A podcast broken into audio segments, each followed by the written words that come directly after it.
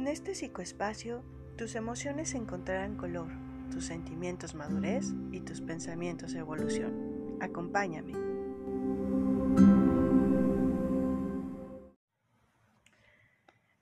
Hola amigos, bienvenidos al psicoespacio de Luna Carmesí. Estoy muy emocionada porque el día de hoy empezamos nuestro episodio sexto.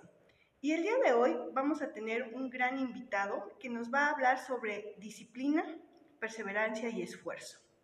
Y bueno, soy la psicóloga Dalia Valderas y le damos la bienvenida al profesor Javier Ñáñez. Pero me gustaría que él se presentara, que lo escucharan, porque desde que lo vemos, bueno, esa percepción me dio a mí, desde que lo vi, me inculcó esa sensación de disciplina, esa sensación de que hay una estructura mental, aquí siempre yo les hablo sobre nuestra mente, una disciplina mental que nos ayuda a atender, a querer disciplinarnos y a tener ese esfuerzo y a ser perseverantes en lo que hacemos. Entonces, le cedo el micrófono al profesor para que se pueda presentar él mismo.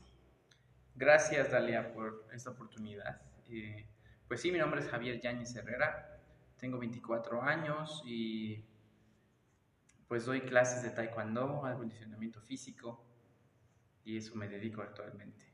Bien, ¿cuántos años tiene, profesor? 24, 24 años. 24 años. Y esa es una de las cualidades a los que nos escuchan, pues que yo vi en el profesor, ¿no? A su corta edad, para mí 24 años está muy joven, profesor. De verdad, eh, lo admiro y lo respeto porque a su corta edad es algo que en ocasiones cuesta trabajo conseguir, ¿no? Ser disciplinados, ser perseverantes, alcanzar nuestros sueños. Y escucho que es profesor de taekwondo y bueno, yo lo conozco porque es mi profesor de acondicionamiento, ¿no? Entonces, eh, tengo poco de conocerlo, les cuento, hace aproximadamente cuatro meses y lo que les decía en un principio, esta sensación que dije, ay, ese profesor es disciplinado, ¿no? Esto me va a servir a mí porque yo les he contado en algunos momentos, eh, pues no sé, cuando me han escuchado, que algo que yo trabajo constantemente es mi organización, que tiene que ver con disciplina. Yo les comentaba en algún episodio que la organización para mí es muy importante seguirla trabajando porque es algo que de niña en general no trabajé o no me responsabilizaban de ciertas cosas que me volvían disciplinada. Y cuando yo conozco al profesor, eh, lo veo y siento esa sensación de aquí sí voy a aprender disciplina. Aquí sí voy a poder ser eh, perseverante y dar lo mejor de mí a través del esfuerzo. Y es algo que en verdad he empezado a vivir.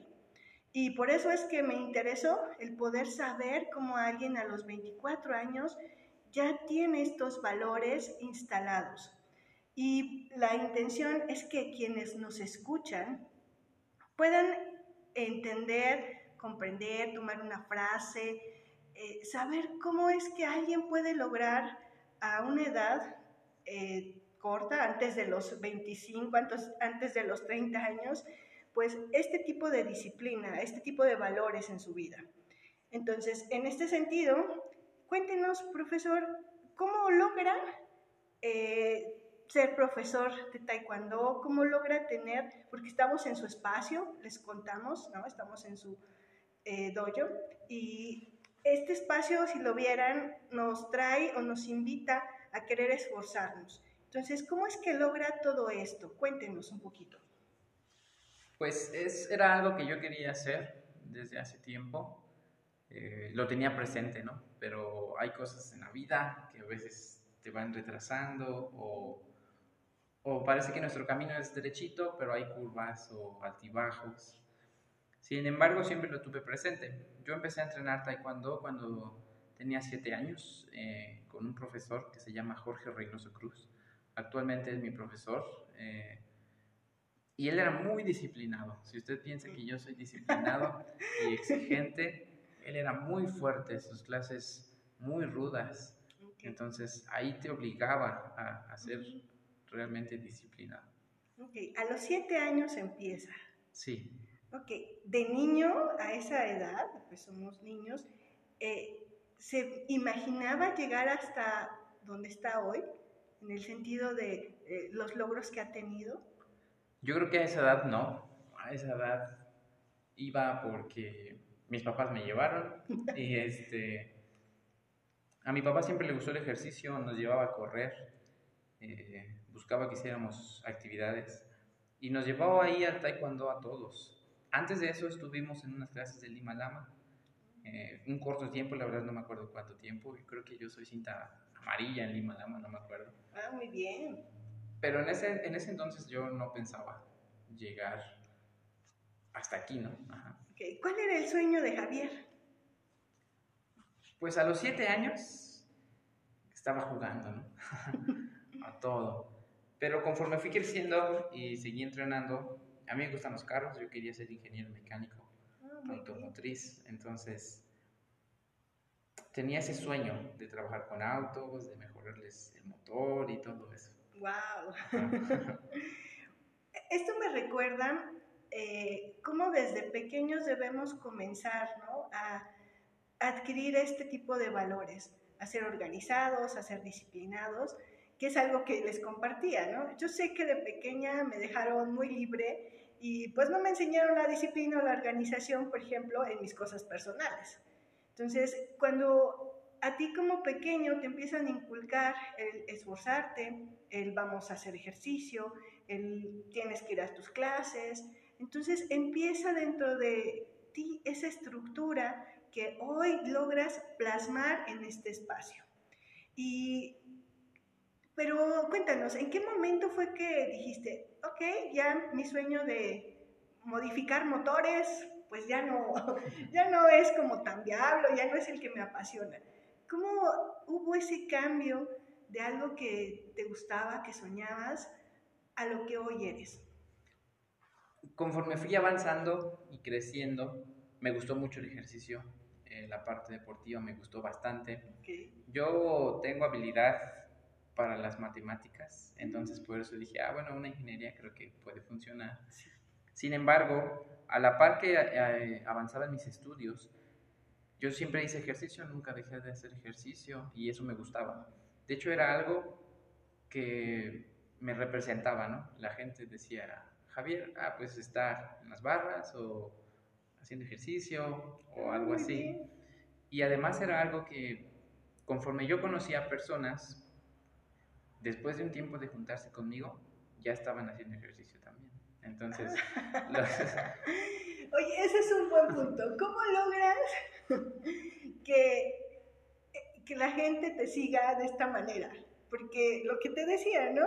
Les comparto mi ejemplo yo te veo, te eh, conozco y siento esa sensación, ¿no? De, ay, aquí sí me van a traer con mano dura. Sin embargo, no lo haces como, eh, como en mala onda o como de muy estricto, sino que hay algo que, que vemos en ti que pues decimos, no, tengo que ir a entrenar, tengo que esto, lo otro. ¿Tú lo haces consciente? ¿Tú eres como persuasivo o simplemente se te da? Creo que en este momento las dos cosas. Creo que siempre tuve ese don para poder que la gente confiara en mí, más que me siguiera, que confiara en mí. Porque no busco seguidores, no busco que me sigan, sino busco crear líderes también. Ajá. Y hay algo que me gusta mucho, que dice, las palabras convencen, pero el ejemplo arrastra. Entonces... Definitivo. Pues al hacerlo, pues no les queda de otra, ¿no? Por ejemplo, usted que entrena conmigo no puede decir, ah, pues a ver, hágalo usted. Porque lo estoy haciendo junto con ustedes. Por supuesto. Y otra más, que es algo que me gusta contar, ¿no? El que de repente, por cuestiones de trabajo, por cuestiones eh, de tiempo, profesor, no voy a ir a entrenar. Ah, le espero tal día, así como, ah, está bien, pero pues tal día sí, ¿no? Entonces, es algo que incluso le comentaba el otro día al profesor. Ya me hice una frase para cuando vengo aquí. y esa frase es, Dalia, disciplínate. Dalia, disciplínate. ¿No? Cuando estoy tal vez en mi camita, así como muy a gusto, pensando, un poquito meditando, antes de levantarme, pensando en mis actividades, agradeciendo a Dios, a la vida. Eh, recuerdo, ¿no? Que es día de entrenamiento y pues es empezando el día, entonces yo decido pues si voy a cancelar, si voy a venir y de repente digo, no tengo por qué cancelar. Entonces me digo, Dalia, disciplínate. Y esa voz interior que surge en mí eh, tiene que ver como con esta parte que usted me dice, ¿no? Ok, está bien, hoy no viene, pero la espero tal día, ¿no? Entonces, para mí queda resonando. Me gustaría que los que nos están escuchando tomaran alguna de estas frases o formas en que los que estamos trabajando disciplina, pues puedan, puedan eh, lograr también encontrar esa palabra, ¿no? Para poderse disciplinar.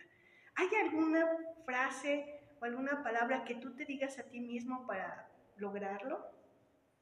Mm, sí, hay algunas frases. Ahorita que estoy pensando, escuchándola, hay muchas frases que me gustan. Compártenos, por favor. Por ejemplo, apenas compartí una que creo que usted la vio y le gustó, donde dice que la, la motivación es importante, pero la disciplina es determinante, ¿no? Claro. La, la, la motivación, perdón, es es un, una descarga de adrenalina en donde tenemos esa euforia y luego después se acaba. Y entonces entra la disciplina, porque sabes que tienes que hacerlo, quieras o no, estés de humor o no, esté lloviendo o no, hay que hacerlo. Sí, justamente, e, eso es muy bonito como lo explica, ¿no? Esa motivación que es esa parte más de adrenalina momentánea y que de repente pues se va, ¿no? Incluso, bueno, ahorita, por ejemplo, la perseverancia de, que se escucha al fondo, ¿no? Los tamales que van pasando para los que eh, nos están escuchando, pues van a, darse cuenta, ¿no? Como nosotros, a pesar de, digo, los de allá afuera, los que venden, los que estamos aquí adentro, necesitamos ser constantes, aunque llueva, aunque haga frío. Hoy hacía frío, ¿no? El otro día llovía y aún así todos hacemos nuestras actividades. Aquí la intención es que no se decaigan, que no busquemos, el otro día yo pensaba en algo así como, es que buscamos eh, los pretextos idóneos para dejar o para permitirnos estar en un apapacho eterno. ¿no? Yo, yo pensaba como, apapacharme, no, no me voy a esforzar más porque me voy a apapachar, me voy a cuidar. Este, yo pensaba como esta parte, ¿no? De hay que buscar no solo el placer inmediato, sino la, el constante esfuerzo que hacemos cada uno. Entonces, pues eh, la motivación eh, se va rápido, pasa, es pasajera, pero la disciplina es constante, ¿no? Tiene que ver, ¿con qué otras cosas tendría que ver? Yo creo que tiene que ver mucho con, con el querer lograr algo. Eh, cuando realmente uno quiere hacer las cosas, busca hacerlo, ¿no? No importa los pretextos, como llamaba usted, yo les llamo mentiras. Son mentiras que nos decimos a nosotros mismos, ¿no? No tengo tiempo, pues párate más temprano. No tengo dinero, pues busca otro trabajo. O así la mentira que te quieras decir, debe haber alguna solución para hacerla. La disciplina nos va a llevar a lograr cosas importantes. Es, ese, es gracioso porque a veces la gente cuando está motivada dice voy a hacerlo, voy a lograrlo, cada año es un ejemplo, ¿no? Este año sí voy a bajar de peso, este año sí voy a ir al gimnasio, este año sí, este año sí. Y luego llegamos a febrero y ya se les acabó la motivación. Ay, profe, parece que nos está leyendo a muchos. sí, sucede, o sea, sucede constantemente. Eh, por ejemplo, dentro de terapia, yo lo escucho mucho con pacientes que dejan proyectos, ¿no? Que dicen, no, es que ya no alcancé a titularme este año. ¿Cómo? ¿Por qué? ¿No? Tal vez ahorita ha habido circunstancias pues de pandemia que han eh, retrasado muchos proyectos. Sin embargo, antes de la pandemia, un pretexto que constantemente había era el de que no se habían titulado, el de que querían hacer ejercicio, hacer dieta, pero pues solo empezaba por un día o dos y lo dejaban, ¿no? Eh, esa parte donde no había esa constante o ese esfuerzo por lograr algo, ¿no? Entonces, es un poco como usted lo dice, ¿no? Esas mentiras que nos decimos, esa, es, esas excusas que nos ponemos y que no nos llevan al logro de ese esfuerzo y, pues mucho menos de ser disciplinados. Sí. perdón, tengo algo también que he aprendido es el no ser víctimas de las circunstancias. Ahorita con esta pandemia, eh, mucha gente tiene la pandemia mental, que ahora dice, no, es que hay COVID. Ok, sí hay COVID, pero tenemos que adaptarnos, ¿no? Perdón, recordemos, no sobrevive el más fuerte ni el más inteligente, sino el que mejor se adapta. Correcto, muy y como un dato nada más, yo empecé este proyecto en enero del, del, año en curso, entonces la ah. pandemia estaba ahí, eh, un poquito más fuerte que ahorita. claro. Sin embargo, pues hay que hacerlo, hay que atreverse. Qué bueno que nos comparte eso. Justamente hay quien, para muchos la pandemia fue algo como discapacitante, algo que no podían lograr ciertas cosas y que detuvieron sus vidas y que incluso, bueno, desafortunadamente mucha gente vivió en ansiedad y vive aún en ansiedad con mucho miedo. Sin embargo, para otros eh, lo tomamos como áreas de oportunidad. A mí me gusta escuchar cuando las personas de algo que es una circunstancia adversa lo toman a su favor, ¿no? Justo lo que nos acaba de compartir. Dentro de la pandemia, por ejemplo, ¿no? Desde mi profesión, que es más estar cerca de las personas o tener eh, pues más personas de forma presencial, fue algo que tuve que superar, que tuve que adaptarme, que tuve que ser flexible y bueno, incursionar en cursos en línea, ¿no? No detenernos, si nos detenemos, pues suceden muchísimas cosas negativas. Detenemos nuestra vida, detenemos nuestro progreso físico, mental, emocional, y entonces pasan cosas malas, justo lo que estamos pensando, que es mala la pandemia y pues nos detenemos y trae cosas malas, ¿no? ¿Cómo es que decides eh, tú, por ejemplo, esta es mi experiencia, ¿Cómo decides tú, en medio de la pandemia, empezar tu proyecto? Desde el año pasado lo estuve planeando, lo estuve trabajando, adaptando aquí el lugar, eh, haciendo modificaciones, eh, juntando dinero para la inversión que teníamos que hacer. Y, y, todo está en un punto en donde tuvimos el dinero y yo estaba pensando comprar un carro. Ah, ok, esto se iba a convertir en un auto. Sí. Ok. Entonces, y después dije, bueno, no, mejor hago el proyecto que quiero hacer y entonces después de ahí van a salir muchos carros, ¿no? Por supuesto. Sí. Bien, eso es una forma de pensar más asertiva, diría yo, ¿no? Donde, ok, invierto en esto porque es eso, inversión, no gasto, y a partir de ello pues entonces puedo sacar muchos más autos, ¿no? Así es. ¿Cómo te, cómo te va? ¿Cómo es eh, la primera experiencia de abrir un dojo en pandemia? Es, es interesante. Yo, yo no estoy tan mal como pensé que me iba a ir. Yo abrí y dije, yo, yo sé que es eh, picar piedra al principio, a lo mejor estar yo con uno o dos alumnos.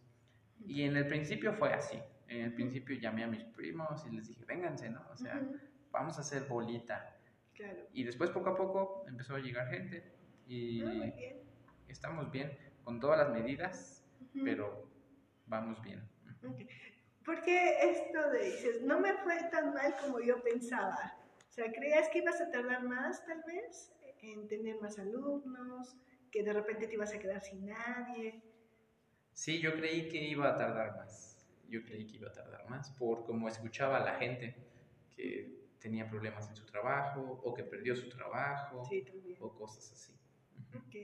Oye, ¿cómo es Javier en un momento de adversidad? Mm, yo creo que soy de buen ánimo.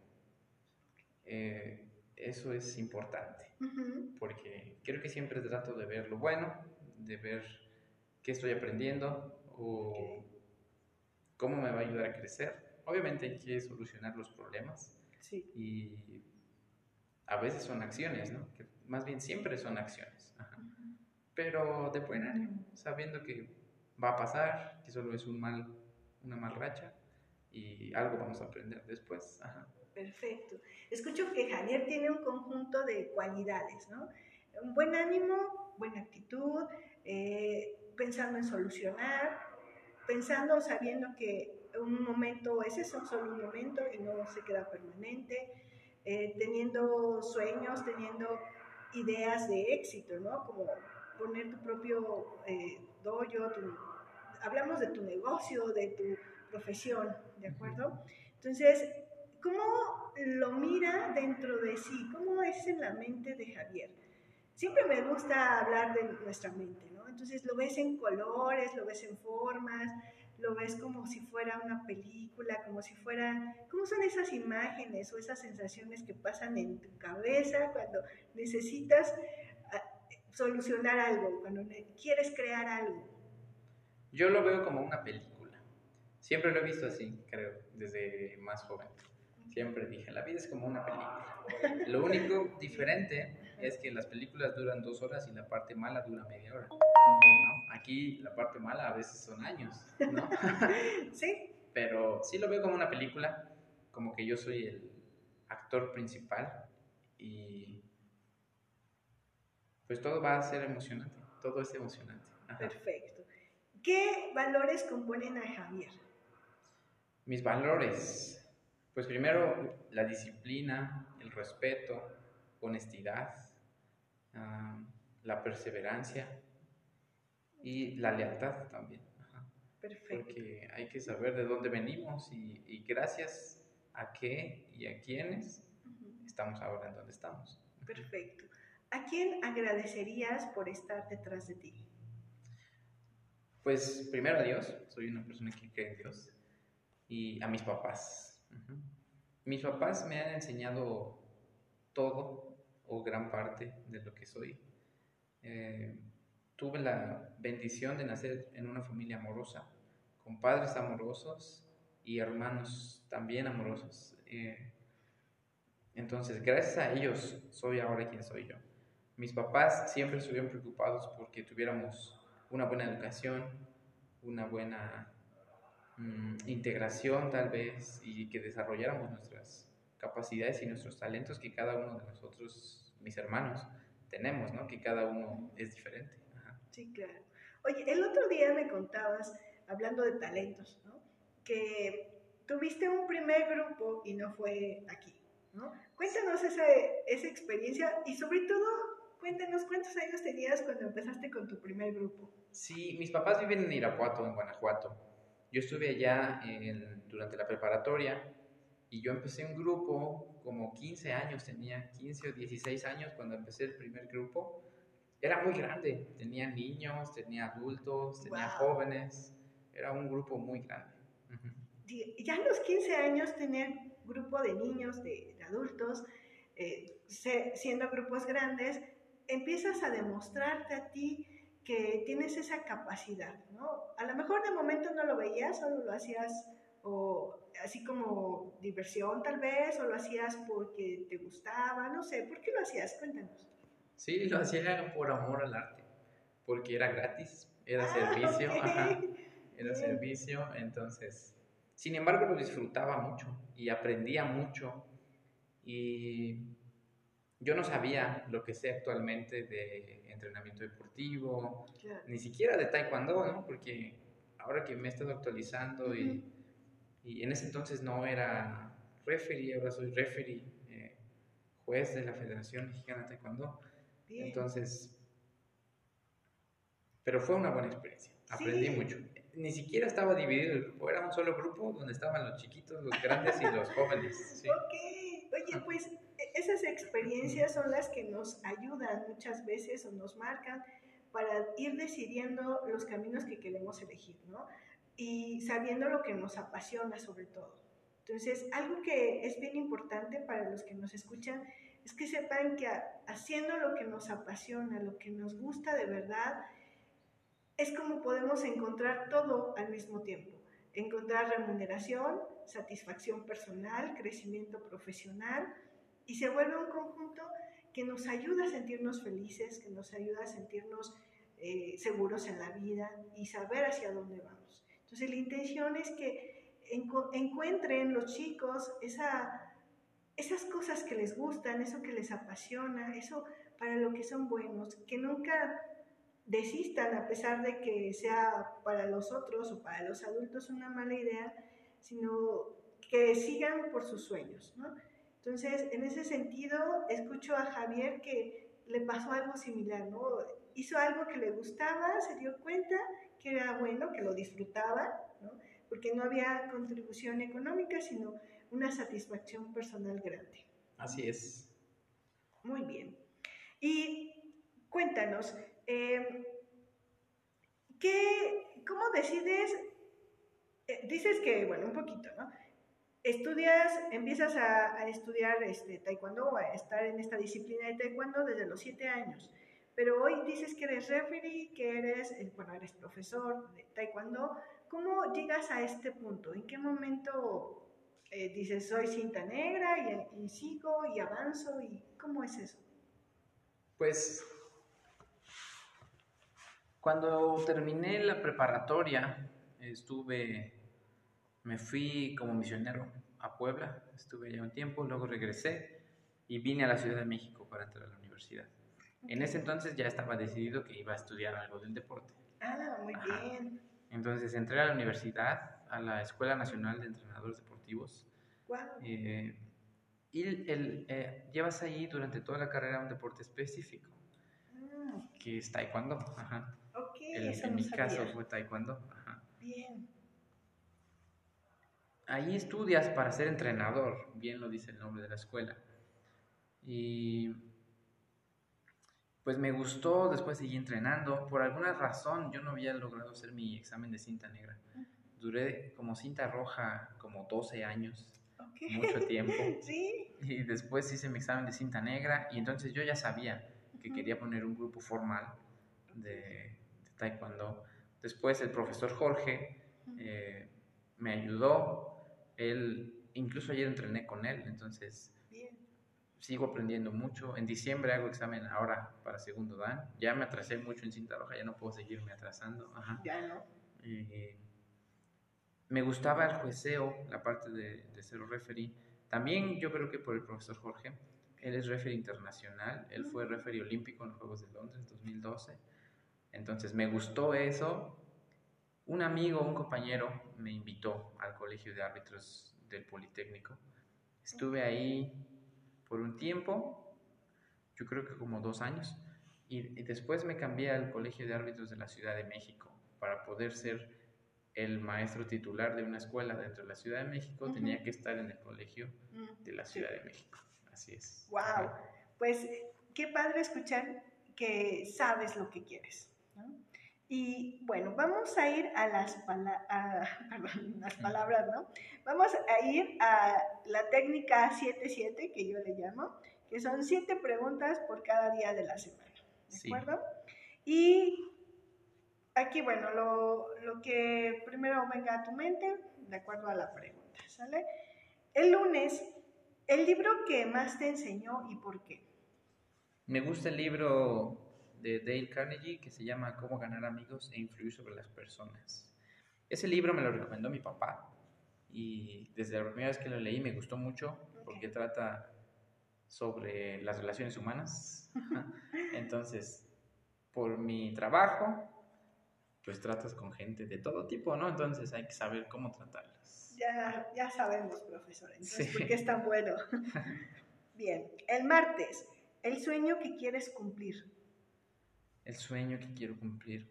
Tengo muchos sueños dentro de la parte laboral o profesional. Quiero ser referee internacional también, poder llegar a ser referee olímpico Ok. y quiero seguir desarrollándome dentro del deporte, dentro del taekwondo.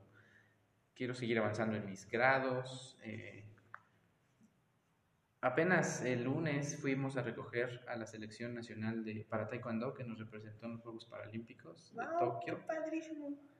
Y el verlos fue para mí una motivación. Fue una motivación tremenda. Son, son muy fuertes, eh, tienen discapacidad física, sin embargo su mente es poderosísima. Los ves y te imponen. Yo, yo quedé, la verdad, sorprendido con un atleta.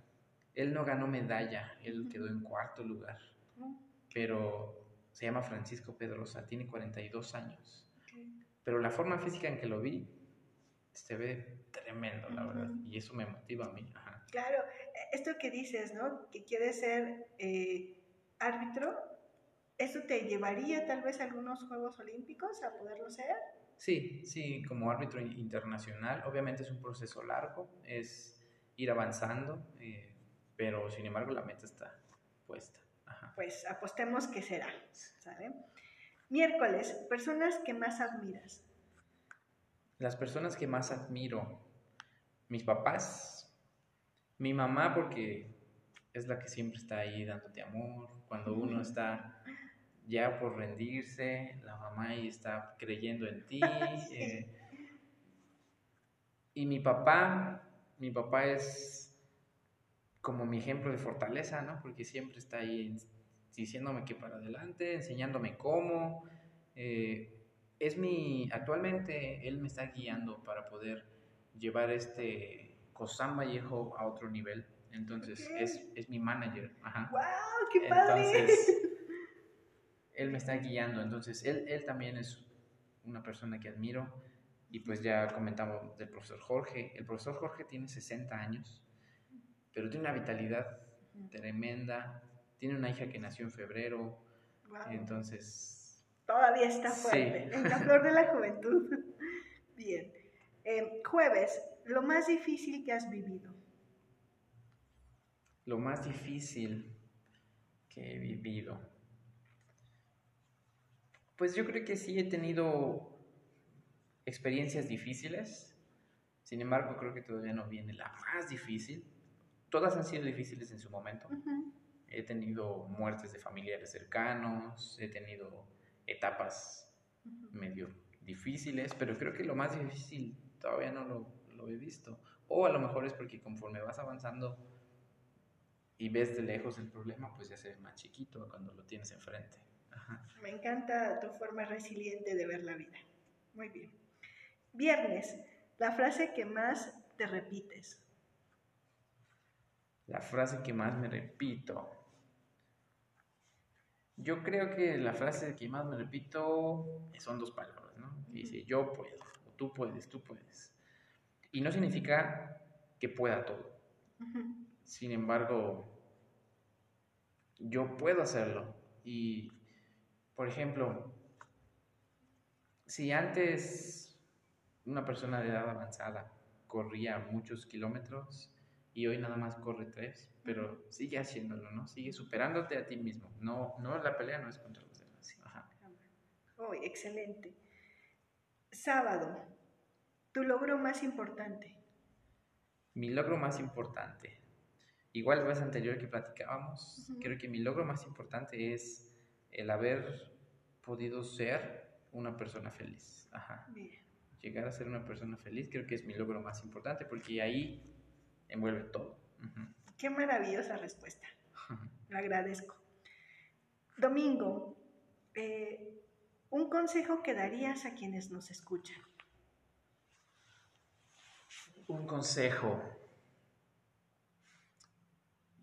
Es difícil a veces cuando me piden consejos. Eh, sin embargo, yo creo que dentro de mi experiencia, yo les aconsejaría, piensen qué quieren, pónganse la meta. Primero empieza la mente, todo empieza en la mente.